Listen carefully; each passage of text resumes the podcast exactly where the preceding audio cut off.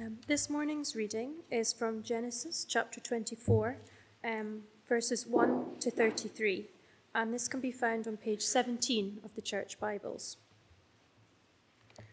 Now, Abraham was old, well advanced in years, and the Lord had blessed Abraham in all things. And Abraham said to his servant, the oldest of his household, who had in charge of all that he had, Put your hand under my thigh, that I may make you swear by the Lord the God of heaven and the God of earth, that you will not take a wife for my son from the daughters of the Canaanites, among whom I dwell, but will go to my country and to my kindred and take a wife for my son Isaac. The servant said to him, Perhaps the woman may not be willing to follow me to this land. Must I then take your son back to the land from which you came? Abraham said to him, See to it that you do not take my son back there.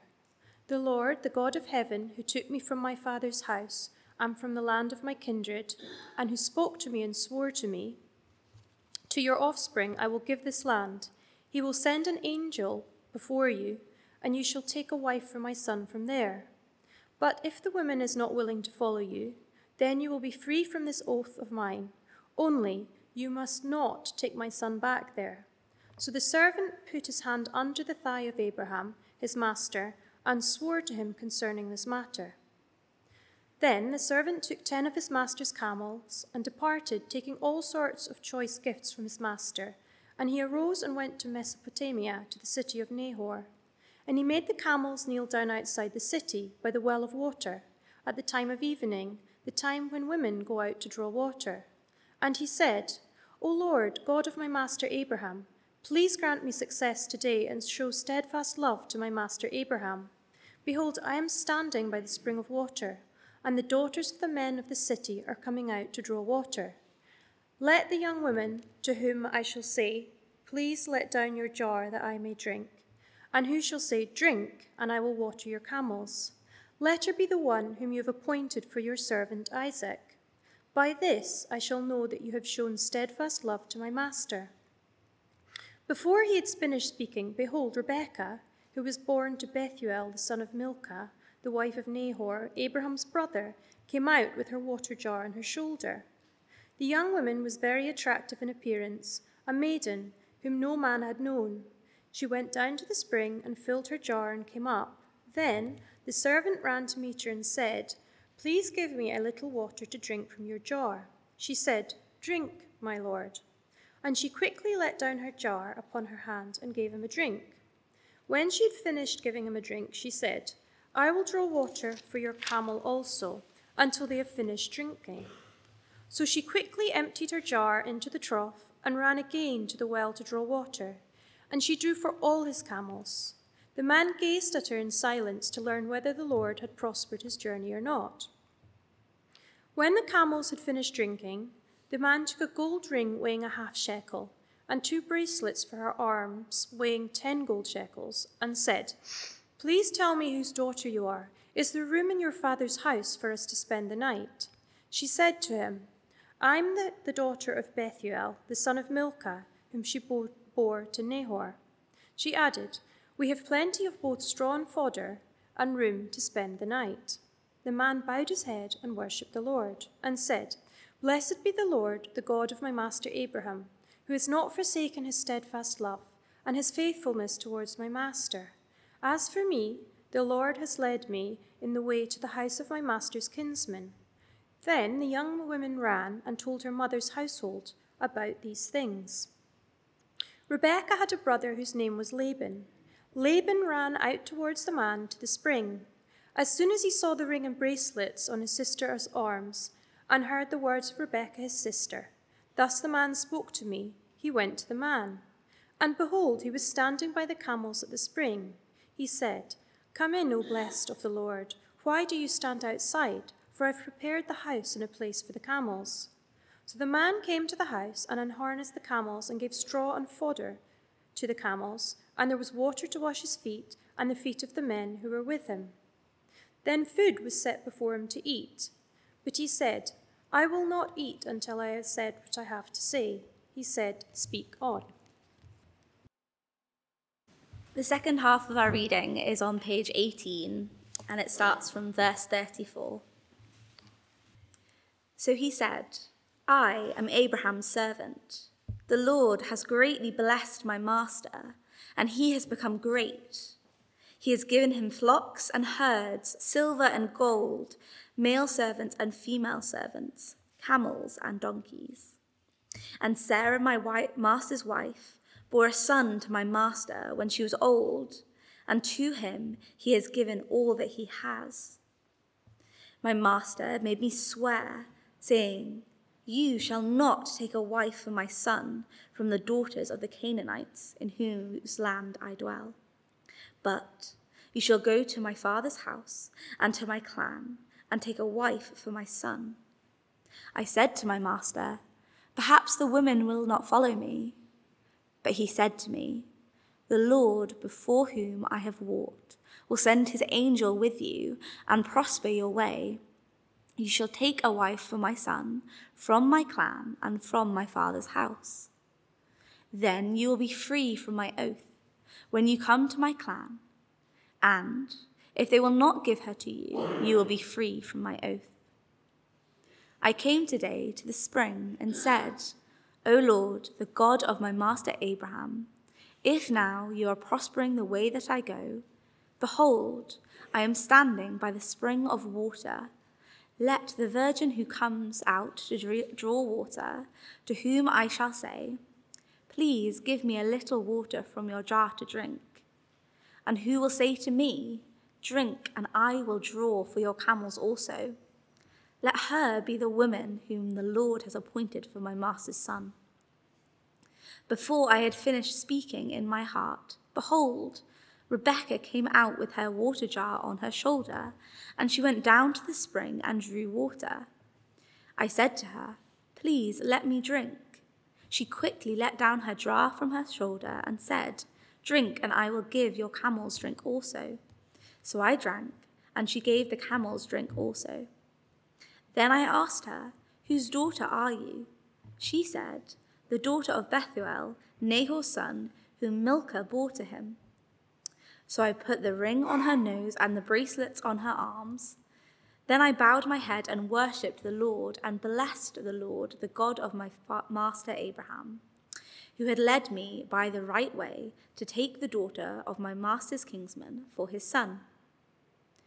Now then, if you're going to show steadfast love and faithfulness to my master, tell me, and if not, tell me, that I may turn to the right hand or to the left. Then Laban and Bethuel answered and said, The thing has come from the Lord. We cannot speak to you, bad or good.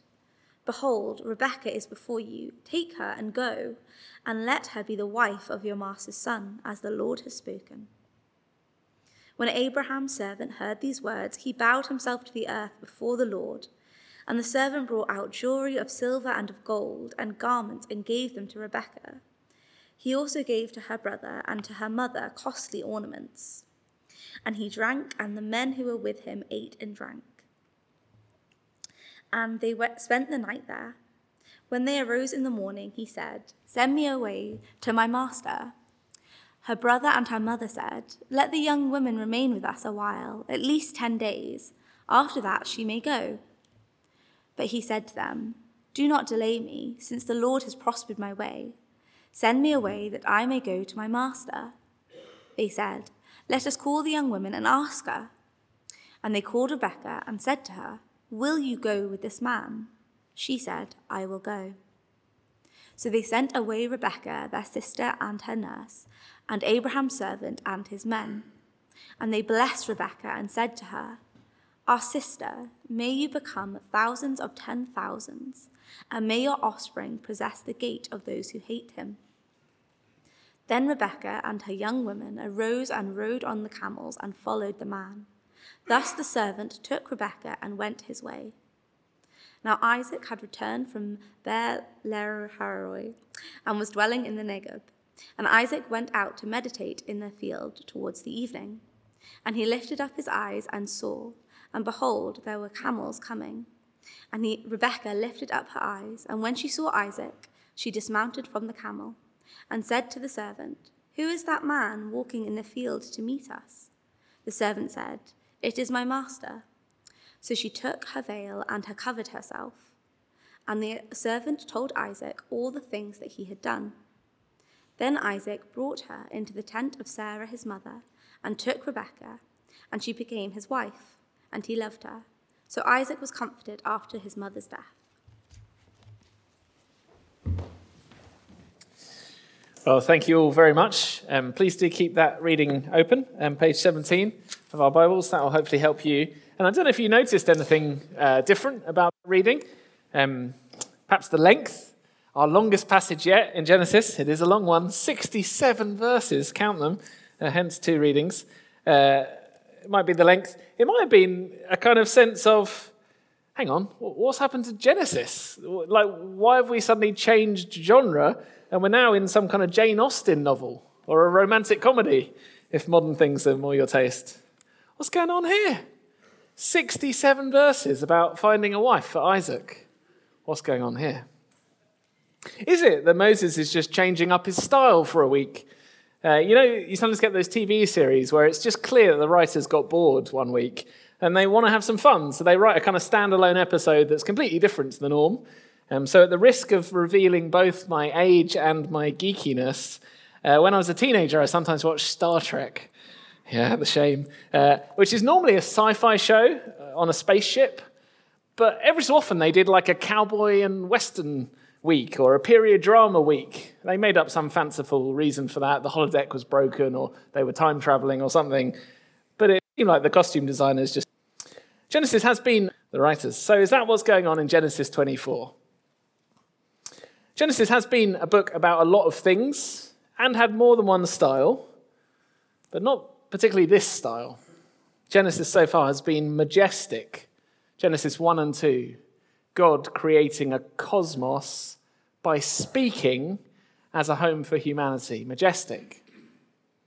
Genesis has been tragic. Genesis chapter 3, when those creatures given this amazing world rejected our Maker and ruined it all. It's been majestic, it's been tragic, it's been realistic since then. Uh, Genesis 4 to 11, how that, that rebellion kind of spreads out across all humanity, across all the nations, messing up the world. And it's been realistic since chapter 12 as well, which is when the camera zooms in on Abraham. Since chapter 12, it's been a kind of real live, real faith lives of Canaan drama. All access cameras in the family of promise, this family of Abraham. So it's been majestic, it's been tragic, it's been realistic. The one thing it hasn't been is romantic. And then chapter 24 comes along 67 verses hunting for a bride for Isaac. So, what's going on? Well, has Genesis gone sentimental? No, actually. See, this chapter is not primarily the love story of Isaac and Rebekah. We know that because they only meet two verses from the end. Did you notice that? They meet, they fall in love, they get married in two verses of the 67. So, what is it about? Well, it's about the love story of God. It's about God's love life, not theirs or ours primarily. So, let me pray for help, for God's help to see what's going on here. Let's pray. Our Father in heaven, you have promised that your word is transformative that when you speak to us in the Bible, it, it can change us as we listen. And so we pray for ears and hearts open to listen and pray that you would change us and grow us more like the Lord Jesus. In his name we pray. Amen. As I said, um, this doesn't read like a traditional romance, romance drama. Um, uh, only at the end do we actually get Mr. and Mrs. Right meeting each other. Um, so, what is going on? Kind of what's at stake? Why is this given so much airtime in Genesis? Well, it's important to, to realize here that, as I said last week, we're in a kind of intermission in Genesis. We've had season one of the family of Abraham, Real Faith Lives of Canaan, season one, which is the original generation Abraham, Sarah. But last week, Sarah died and was buried, uh, chapter 23. Next week, chapter 25, Abraham will die and be buried next to her. So we've got kind of death bracketing this chapter. And then after Abraham's death, we'll get into season two Jacob, Esau, the next generation after that. So we're in a kind of intermission, and the intermission is, is like sandwiched with death. And in the middle of the sandwich is this chapter, which is all about hope, and particularly hope for God's promises to continue, God's love to continue. I said last week, this whole intermission between the two seasons is, is kind of weighing up death versus God's promises. Which is stronger, death or God's promises? Which is more lasting, death or God's promises? Which is more certain, death or God's promises. And last week we thought about Sarah herself. So when she's put in that grave in the land, is there any hope for her to get a home beyond the grave? We thought about her specifically. In this chapter, we're thinking about the next generation. So, do those promises of God, those amazing promises of God, get buried in the cave of Machpelah with Abraham and Sarah? That's the question. Does his love hit the brick wall of death and stop? Or does his covenant commitment carry on to the next generation? If you forget everything else I say, remember that. Does love, God's covenant love continue on into the future generations? That's why I've been um, channeling Celine Dion from Titanic uh, in the outline. There's an outline of where we're going on the back of the sheet, uh, right at the back. Um, I've called the title of the sermon Near, Far, Wherever You Are, His Love Will Go On. Uh, not because I'm in a kind of romantic mood, honest, uh, but because that actually really captures what we're saying in Genesis 24. Um, near, far, wherever you are, even if you're the next generation, even if you're in a different country, God's covenant love goes on. That's the key issue. Why did that matter for the original listeners of Genesis, the original audience? Well, because they were 400 years after Abraham and they were on the edge of the promised land, needing to trust that God was still with them as they took on what seemed like an impossible mission to go into that land that God had promised to Abraham. Is he still with us? So much later? With Abraham long dead and buried, forgotten by everyone else. They needed to know it. What about for us today, Edinburgh?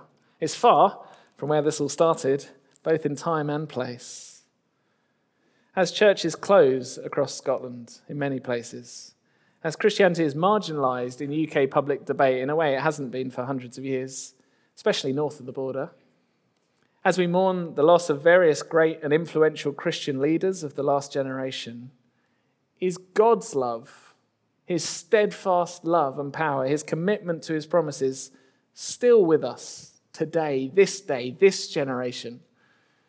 Um, I remember there's, there's a, a, brilliant Australian evangelist I, I, listened to give some amazing talks, and it was great. he was getting older, and I remember at a coffee time once he came up to me and said, Of course, it's, it's over to you now. I was quite young at the time. I was like, Really? But now he's dead. So actually, it is. And the same will be true when I'm dead. It's over to us.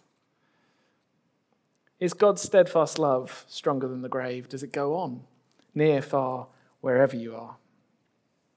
Okay, that's enough intro. Let's get into our passage. We've got three points to work our way through the story. Just to, just to reassure you, we're going we're gonna focus mostly on the start of the passage. So we'll go quite slowly through verses 1 to 14. Don't panic. The last point will be quick. We'll, we'll put foot on the accelerator then. Um, but first point is this Abraham, in verses 1 to 9, he's trusting God's priorities, even if it seems like mission impossible.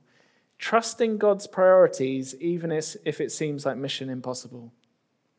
Why do I say Abraham's trusting God's priorities? Well, if you look in verse uh, 1 and 2, he's coming to the end of his life, he knows that.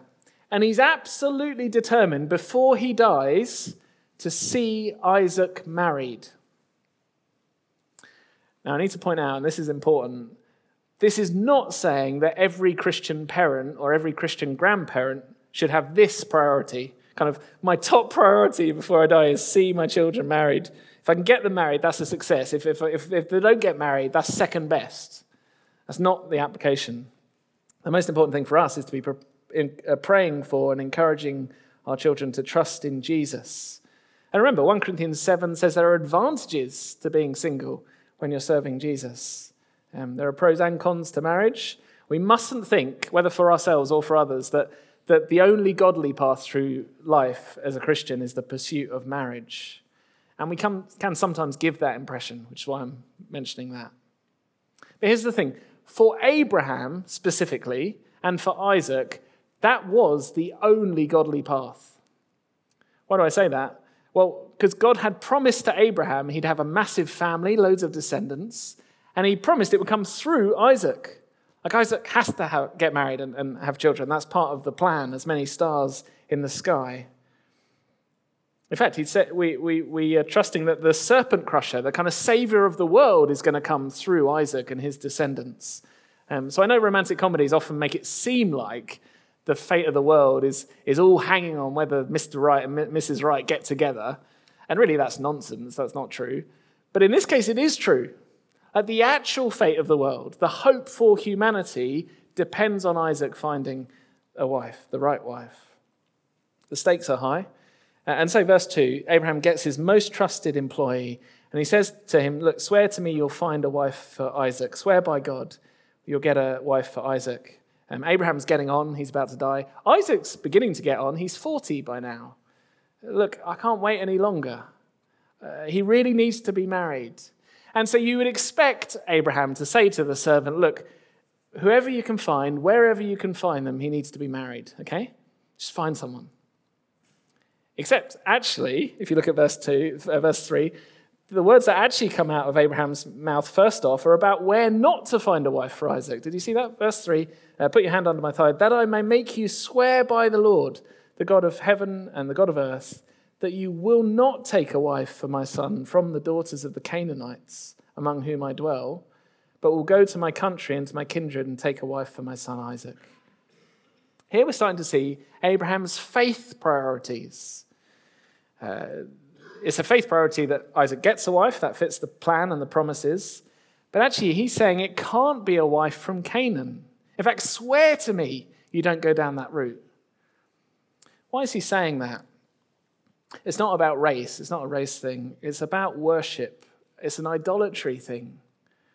So the Canaanites around them worship different gods, false gods, idols. And they live in, in a way, their values are totally opposed to, to God's ways. In fact, an offense to God. Think of Sodom and Gomorrah as an example. God himself has said to Abraham that these Canaanites are under a curse. They're, they're storing up judgment by the way they're behaving, that they will actually be destroyed in the future if they carry on like this. And so Abraham's effectively saying to his servant, Look, promise me you'll help Isaac marry a believer in the real God, a real believer in the real God, not an idol worshipping Canaanite.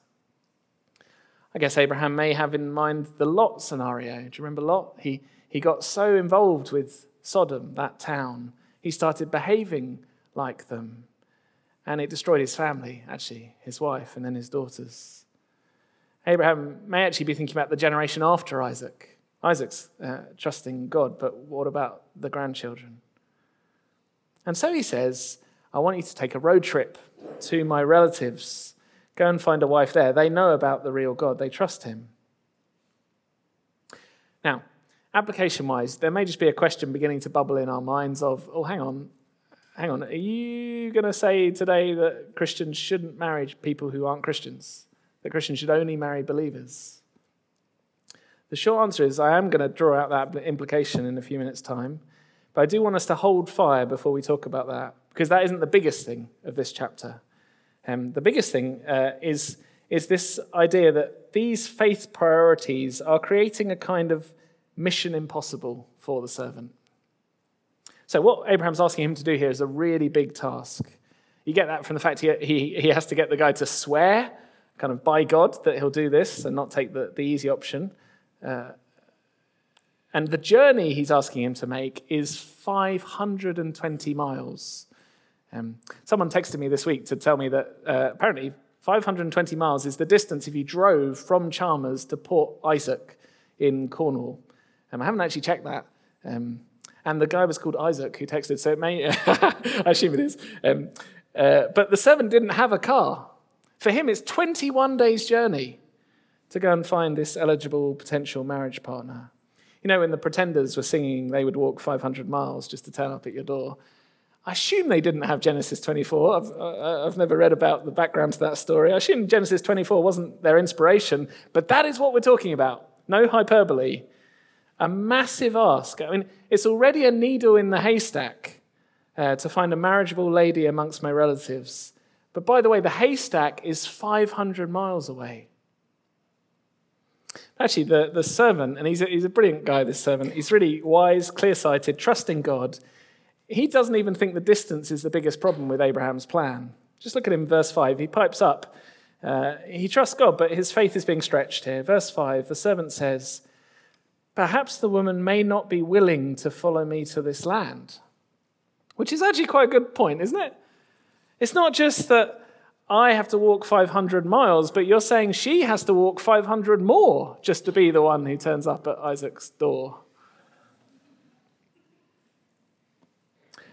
And faced with that challenge, he then comes up with a practical solution. Listen to this, verse 5, carry on. Must I then take your son back to the land from which he came? Okay, if that happens, say it happens, we'll get Isaac to come and then he can convince her to come back. At least she, she can meet him. That's, that gives more of a chance, you would have thought. Or he can get just stay there. They can be together. We can have children. There'll be children. Kind of the plan will go ahead. And Abraham says, No, no, we're not going to do that. Verse 6. Abraham said to him, See to it that you do not take my son back there. The Lord, the God of heaven, who took me from my father's house and from the land of my kindred, and who spoke to me and swore to me, To your offspring I'll give you this land he will send his angel before you, and you shall take a wife for my son from there. But if the woman's not willing to follow you, then you'll be free from this oath of mine, only you must not take my son back there. Abraham's really determined, isn't he? He's got, he's got these faith priorities. Yes, I want Isaac married, that's part of the plan, but, but no, we're not getting a wife from Canaan, and no, he's not going to leave the land. This land where God's promises are centered. I don't want Isaac being sucked into a different world with different priorities and, and kind of losing his grip on this place, this promised future permanent home. Which, by the way, is what our priorities should be for those of us who are parents or grandparents. Actually, whether they end up married or single, whether their marks are high or low, whether they're tertiary educated, professionally employed, and well off or not, whether they speak another language, play two instruments and three sports. It's neither here nor there. What mattered to Abraham was will Isaac have a grip on God's promises, his promised home? Will his kids know about that? Will, will his grandkids? And so, for us, will we do everything in our power, to, whether we're parents or just part of this church family, maybe on the children and youth teams, will we do everything in our power to help the children and young people of Chalmers know life is not about grab all you can and fit God round the sides? No, life is about grab God's promises with both hands and trust that He'll look after the rest. It might be tougher than we would like, harder than we'd design, maybe, as our plan for life. And Abraham's approach here is making it more difficult. I mean, the servant can see that. You want me to go all the way over there without your son and try and find a wife for him and expect her to come back, want to come back. Abraham says, Yeah, I know. It sounds like Mission Impossible. It also sounded like Mission Impossible when my wife couldn't have children and we were both beyond the age of medically even conceiving of children. And then God did the mission impossible. And I learned I never should have gone down the Hagar route. Or Isaac says to himself, Well, I know it seemed like mission impossible when I was walking Isaac up that mountain. And it seemed like he was definitely going to die and there was no way out. That seemed like mission impossible. And then God provided a substitute sacrifice. If I've learned one thing about God, says Abraham at the end of his life, it's that you can trust his promises however hard the mission looks near, far, wherever you are, his love goes on. His steadfast covenant love goes on. That's our first point trusting God's priorities, even if it seems like mission impossible. Now, at this point, I do want to pause and tackle that application question I raised. Does this chapter have something to say to us about what to prioritize if we're considering starting a, relation, a, a romantic relationship? Now, we do need to be careful here And partly, I'm, I'm really conscious this morning, I'm wading into very sensitive territory, personal territory. And I hope this is the start of conversations rather than the end of them. Please do ask questions. Um, I also want to say the primary purpose of this chapter isn't to give dating advice. I said that at the start. It's more about God's love life than it is about ours. And we do need to be careful that we don't just take individual details of a story and draw a kind of direct line across to us. I've already said that about um, Abraham's priorities as a parent. It doesn't come directly straight to us. Um, likewise, I mean, even if you were taking advice about dating and courtship from here, I mean, the bit we're about to get onto, the direct line application is if you really want to find a spouse, load up 10 camels. Like, go for the squadron of camels with loads of gifts approach and send someone else, and she's sure to say yes. I think if you bring 10 animals to a first date, it will be the last date. So, not direct lines, not all the details, but all that said, I do think this passage flags up that it is wise as a Christian to only consider marriage to another believer, a real believer in the real God. Or, in other words, to put it the other way around, if you're a Christian, it's not a good idea to toy with dating or marrying someone who's not a Christian. As I say that, I'm conscious there are people in our church family who are already married and in that situation. Um, sometimes because someone became a Christian after getting married, and um, sometimes for other reasons.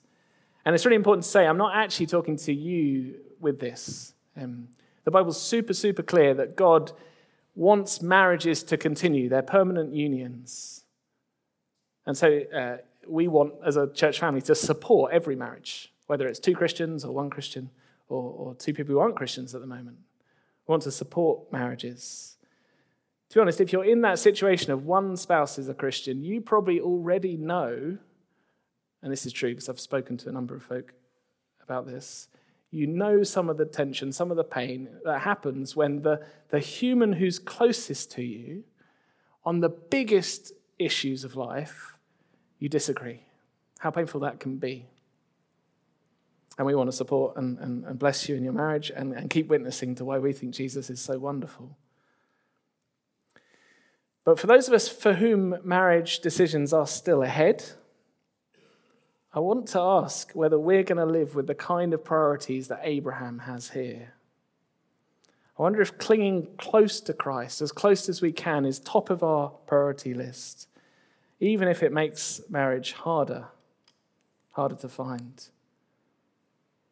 I'm saying that not just from these few verses in Genesis, I'm actually saying it because it's, it's a, big theme through Scripture. In 1 Corinthians 7, Paul says uh, to a Christian, they're free to marry only in the Lord. In 2 Corinthians, he warns the, the church there that uh, he warns Christians against being unequally yoked with unbelievers. It's a picture of kind of pulling in slightly different directions, well, very different directions. Um, and actually, it's not just here, it's not just in Corinthians, the New Testament, it's actually all the way through the Old Testament. Uh, so the Old Testament law warned Israel not to intermarry or sleep with the people of the nations around them, the Canaanites particularly, because of this issue of it could lead to worshipping idols. And that wasn't just an empty warning, it happened time and time again. Um, so in the days of Moses, it was sleeping with Moabites that led to worshipping a false god, Baal, at Peor. In the days of Joshua, he gave his final words to warn about this, ending up worshipping other gods and, and losing the land. In the days of Solomon, this was the issue for him that broke the kingdom as he um, had multiple wives with multiple gods and his heart went after them even after the exile, when you would have thought, well, now we know that's a, that can lead to terrible consequences. Even after the exile, Ezra and Nehemiah, the same issue. Ezra pulling his hair out. Now, that's a massive issue. I'm aware of that. It's a personal issue. So please do ask questions about that. Speak to people, speak to me, or ask afterwards, or put questions in the box at the back anonymously for the Q&A coming up in a few weeks' time. Um, a couple of common questions are things like, well, firstly, we're only dating. It's not, we're not talking about marriage yet. It's just dating. Surely that's okay. To which my short answer would be if you don't intend to marry someone, how is it loving to be dating them, to be raising hopes? To which sometimes the next question comes well, they might become a Christian. They haven't said a definite no to Jesus. To which I'd say, that's brilliant. Why not put things on pause to give them a chance to think about Jesus, to give them some space, some headspace, heart space to think about Jesus first? That's actually the most loving thing to do for that person, given that that's the, the issue that matters most for them and for the relationship, rather than put, having the pressure on at the moment. Okay, much more we could say, and I'm conscious that that is um, sensitive territory, so please do talk to others. That's the start of the conversation, not the end of it. But right now, we do need to get back to the bigger point, because though I think that's a real implication of this, of this um, uh, start of this chapter, it's not the biggest thing going on in the chapter. So let's get on to point two and verses 10 to 14, which get us right to the heart of what's going on. Verses 10 to 14.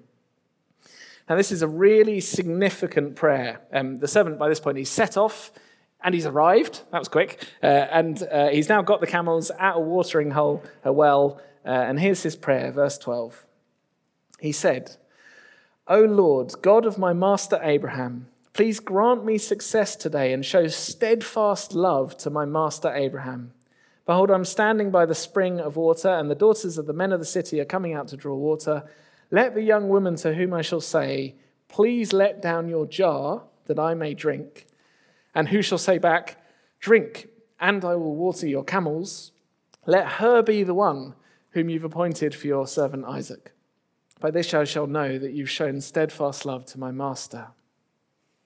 Now, this prayer is important. I want us to notice a few things. Uh, firstly, just what, what's the servant asking God to do? Well, clearly, he's asking for success on this impossible mission of finding a bride for Isaac. So, verse 12 O Lord, God of my master Abraham, grant me success today. Uh, secondly, he's got a plan of how he's going to work out who's the right person, which does seem strange to our our ears, the kind of 10 camel drink plan. Uh, it's really a hospitality test. So, what he's saying is, I'm on the lookout for someone who's not just willing to give a drink to a stranger, but willing to go the extra mile and say, well, not just you, but what about all your camels? That's the point. It's a hospitality test. And we've seen through Genesis that a mark of Abraham's family, the family of faith, is hospitality. Abraham had it, even Lot had it. And uh, it flows from knowing God, the generous, hospitable God. Okay, so he's really kind of on the lookout for a believer in God, and he, he thinks this way is, is going to be the way to find it. Um, but there's a third thing in the prayer, and actually it's the most important thing in the prayer. Just look at verse 12 again. See, he doesn't just ask, please grant me success today. He also asks God to show steadfast love to my master Abraham. Which, when you think about it, is a bit odd. It's not show your steadfast love to me, it's not even show your steadfast love to Isaac, who we're looking for a wife for. No, it's show your steadfast love to Abraham. And we are supposed to notice that um, because if you look at the end of the prayer, um, verse 14, same thing. By this I shall know that you've shown steadfast love to your master. It's important, this. That steadfast love phrase is, is God's covenant love. It's his steadfast commitment to his promises to Abraham. And that is the entire basis of this guy's confidence. When he prays, asking for success for him, it's on the basis of God's love to Abraham. Does that make sense? Because of your promises to him, grant me success today. I'm on an impossible mission, Lord, a needle in a haystack, 500 miles away. But will your love go on, near, far, wherever you are? Your steadfast love to Abraham. Grant me success. That's his prayer. And it's an important prayer because that should have been the prayer of Israel in the wilderness as they stood waiting to go into the promised land 400 years after Abraham. Thinking to themselves, well, I know you were with our forefathers, I know you were with Abraham, but will you grant us success? Will we have progress? For the sake of your steadfast love to him, grant us success today, and likewise in Edinburgh. Now, one of the things that struck me as we've gone through Genesis this year is how little we pray like this, or even think like this. The idea that we would pray for God's help today on the basis of his promises to Abraham. Can you imagine praying that? As we think about the, the re evangelization of this nation, Scotland, the thought and dream of having a gospel church that's witnessing in every community again in this land. Or the thought of sending gospel workers out, like we'll see at that, that mission conference, across the nations. That can feel like mission impossible to us. I mean, even speaking to a friend or a colleague and inviting them to Hope Explored can sometimes feel like mission impossible, can't it? And we don't even have to walk 500 miles. And yet, this is the kind of prayer we should pray to give us confidence. Lord, you promised Abraham that you would build this massive family. You would include people from every tribe and tongue. And so, for the sake of your commitment to that promise, grant us success today. I mean, we're not one of the big cheeses, are we, in the Bible? We're, we're not one of the big heroes. Nor's the servant, actually. We don't even know his name, not told. It's just a servant. And yet, on the basis of God's promise to Abraham, he prays that God would be with him, bring success to his mission. That's the key prayer. Show your steadfast love to Abraham as you grant us success, progress. Okay, let's get on to point three. Um, time is marching on. And, and remember my, my reassurance. Yes, we've only covered 14 verses. Yes, there's loads more, but we are going to go much, much more quickly for, verse, uh, for point three, because we've got the big things on board. Abraham's got faith priorities, even if it leads to mission impossible, seemingly. But both the servant and Abraham trust God is more than able to bring about his promises. We can keep appealing to his steadfast love. Doesn't matter if you're in a different country, like the servant was, or a different time, it's the next generation. God's love will go on. Okay, point three. Um, let's get to uh, point three and, and pick up. We'll, we'll, head back to the well, verse 15, and pick up um, what happens next. And it is striking. He's barely finished praying that prayer. Literally, the, the word Abraham has barely got out of his mouth, and then Rebecca turns up. Um, and immediately we're learning things about her that, that show all those obstacles that made it seem like mission impossible start tumbling. So, track with me. Verse 15 she's a relative. Uh, she's from the right family. She's a cousin once removed. She's from a family that does know God. Um, just as Abraham had hoped, he'd found this needle in a haystack. Um, and, it, and it wasn't actually hard to find, was it? Like, it wasn't SAS tracking skills. He just went to the local well, the local watering hole, and there she is. But what about if she's spoken for? What about if she's uh, not eligible to be married? Well, verse 16 Rebecca is unmarried, single. And so the servant gets on to the 10 camel hospitality test. And here we need to remember the plan because it's really, really specific. What he's going to say is, uh, I need a drink. Can I have a drink? And what she's supposed to say is, drink and I will water your camels. Okay, that's what we're listening for. Verse 17, he gets from line right. Verse 17 The servant ran to meet her and said, Please give me a little water to drink from your jar. She said, Drink. So far, so good. Drink, my lord. What about the camels? It's like 50% right. Oh, the tension's building. And then uh, after the camels, thankful, uh, after the drink, thankfully, verse 19, to everyone's relief, when she'd finished giving a drink, she said, I'll draw water for your camels also until they finish drinking. And then she empties her jar uh, that she draws water for all his camels, and he stands there kind of wondering how hospitable, how generous will she be? Uh, and then it's clear um, that actually God has found uh, just the right person, a real believer, as it turns out. So let's see how things are progressing on those obstacles. The impossible mission from Abraham involved this find a relative, tick, who's available to be married, tick, and is a believer, tick, actually. Her hospitality flows out of that. And we'll see that as the chapter goes on. It was the needle in a 500 mile away haystack, and it's been found. The very first person he met after the prayer. Now, again, I need to reiterate this is not supposed to be a universal principle. This is not saying that if you pray that kind of prayer, looking for a marriage partner, and then open your eyes, the first person you see is kind of, I mean, that would cause even more chaos than bringing camels to your first date. No, the, the lesson we're supposed to get is verse 26. Just look with me, verse 26. The man bowed his head and worshipped the Lord and said, Blessed be the Lord, the God of my master Abraham, who's not forsaken his steadfast love and his faithfulness toward my master. As for me, the Lord's led me in the way to the house of my master's kinsman. Praise the Lord, he says, because his love does go on beyond Abraham. This is for Isaac's benefit, the next generation 500 years, miles away. Near, far, wherever you are, his love will go on.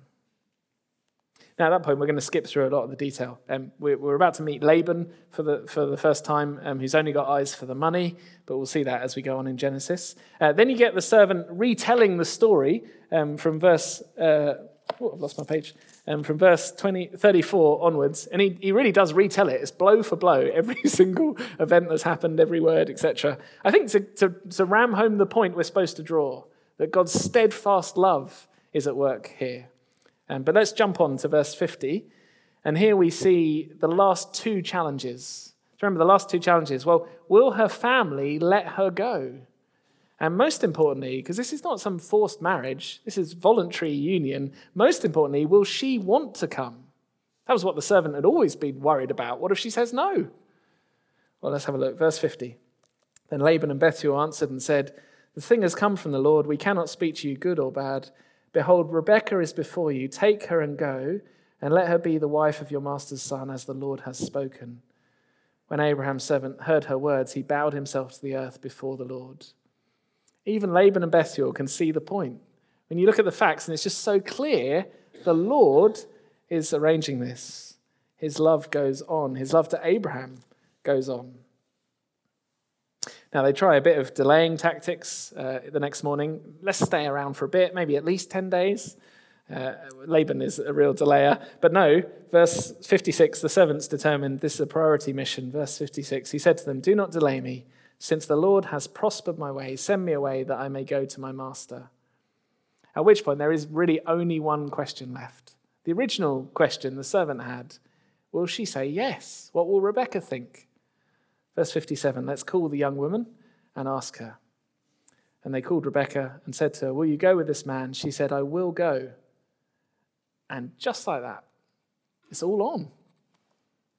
God has smoothed the way. His love story, his covenant commitment, his faithful love story has swept up all of these people into it. And actually, amazingly, the blessing they announce on Rebecca as she heads out the door picks up the exact wording of the blessing given to Abraham by the angel just after the near sacrifice of Isaac.